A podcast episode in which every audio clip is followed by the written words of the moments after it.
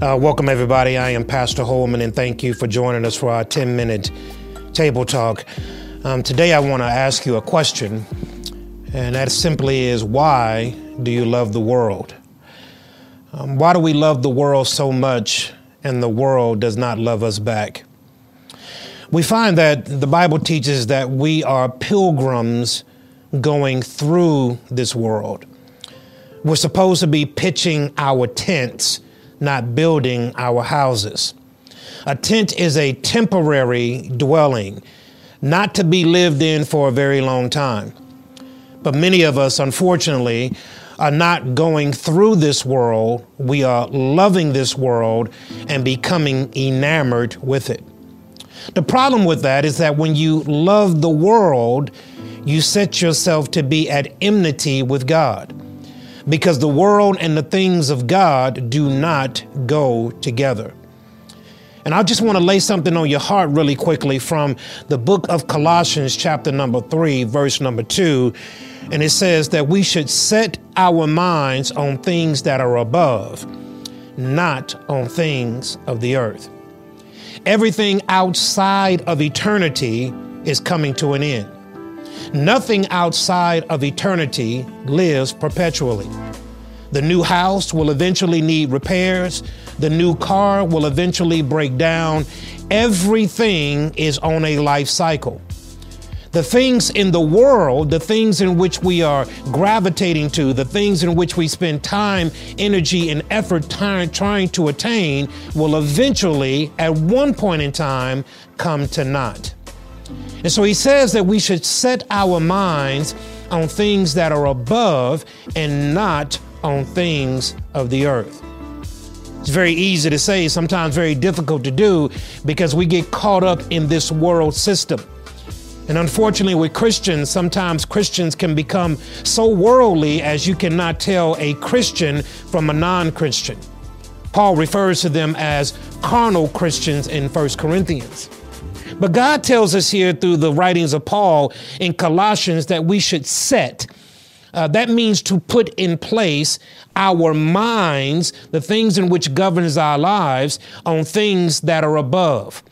So before we put time, energy, and effort into something, ask ourselves a very pertinent question What is the return on this investment? If the return on this investment is simply from an earthly standpoint, it will eventually perish and wash away. So Paul tells us that we should set our minds on things that are above and not on things of the earth. It's a very clear directive that he has given us as Christians to do. It's unfortunate that we can look at gospel music or under the moniker of gospel music, and gospel music sounds the same thing as worldly music. When you're looking at Christian artists and non Christian artists, they look the same way. When you're looking at pastors and those who are not pastors, they look the same way. Christians and non Christians look alike. There is no difference between us and the world. But he says that we should be in the world, but not of the world. But how do we get to a place to where we set our minds on things that are above and not on things of the earth? He tells us in 1 John chapter 2 verse 15 through 18, he tells us to not to love the world. Because if anybody loves the world, if anybody loves the world, John says the love of the Father is not in that person. He says, if you love the world, if you find yourself admiring the world, wanting to be in the world's practices, then John says you are not of the Father, and the Father is not in you. He says that for all that is in the world, the desires of the flesh and the desires of the eyes, the pride and possessions, is not from the Father, but from the world. This world system that we are living in right now is one that puts us in very peculiar positions. The world tells us to go this way, the word tells us to go that way. We must choose an allegiance.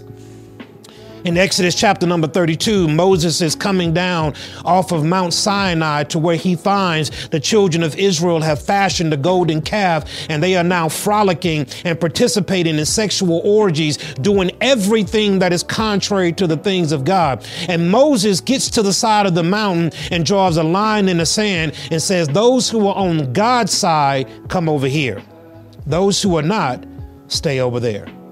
Moses was making a clear direction that even applies in 2021. If you're going to be on the Lord's side, then be on the Lord's side. If you're not, then don't. Whatever you do, make a decision. Jesus says it like this in the book of Revelations that I wish that you were cold or hot. But because you're neither, because you are lukewarm, I will spew you out of my mouth. Jesus even says, make a decision. It's either me or the world. You're either all in or you're not in. And we have to be able to come to a place and time in our spiritual lives to where we're able to make some concrete decisions about where we stand. Where do you stand?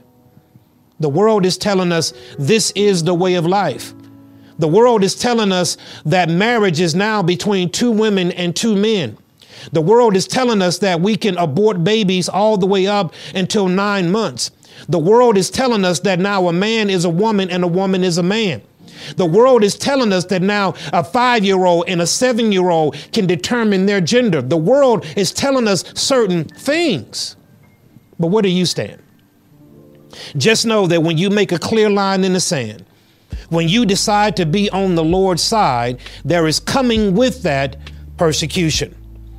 John 15 and 18, Jesus says, If the world hates you, just know that it hated me before you. Here's a litmus test for those who are believers and those who are walking in the will of the Father. How does the world treat you? If the world treats you kindly, you're not participating in the will of God. Because we have been called to be the salt and the light of the earth. Why do you love the world?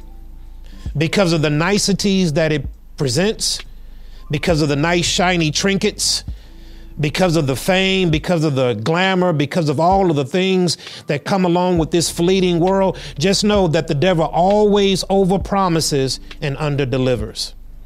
Just know that he'll always wave what you've always wanted in front of your eyes in order to capture you with that. And then once you get it, you become a slave to the very thing that you said you wanted. That's the world system.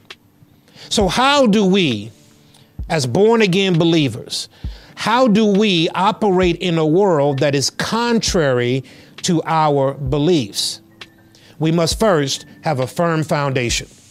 You have to know what you believe, know why you believe it, and be able to clearly articulate those beliefs. You have to have a deep conviction about the things in which matter to you. And not a deep conviction from the standpoint of bearing it over people or bludgeoning them with the Bible to force your beliefs into them, but to be able to clearly articulate your particular beliefs. Secondly, we have to dive into God. Uh, family, we got to get close to God. We have to drive our roots deep into the soil of God's Word. So that when the waves of the world begin to push and, and, and, and batter us, we don't fall over like everyone else does. It's going to take a lot to stand up to this world system. I want to lastly give you this. Uh, Jesus um, through his brother James, his half brother James, says in James chapter number four, verse number four, he calls them the adulterous people. It says, Do you not know that friendship with the world is enmity with God? Therefore, whoever wishes to be a friend of the world makes himself an enemy of God. Harsh words. The half brother of Jesus makes it clear uh, no equivocation. Uh, there's no gray area in this statement. He says that if you wish to make a friend with the world, by default, you make yourself an enemy of God. Wow. I don't know about you, but I don't want to be God's enemy. I don't want the barrels of heaven aimed my way. I want to be, as Abraham was, a friend to God. But if I'm going to be a friend to God, then I'm going to be an enemy to the world. But if I'm going to be a friend to the world, then I'm going to be an enemy of God. We got to make a decision. Saints, it's time for the church, it is time for us to dive deeper. It is time to get out of religion and plug into relationship. It is time for us to walk out the truths of the Word of God. And it is time for us to stand up because the world is doing what they do. Why not the church do what we're supposed to do? I want to encourage you in this season of your life that God can be trusted. God can be trusted. God can be trusted not only with your life, here on earth, but he can be trusted with your eternity. God's word is true.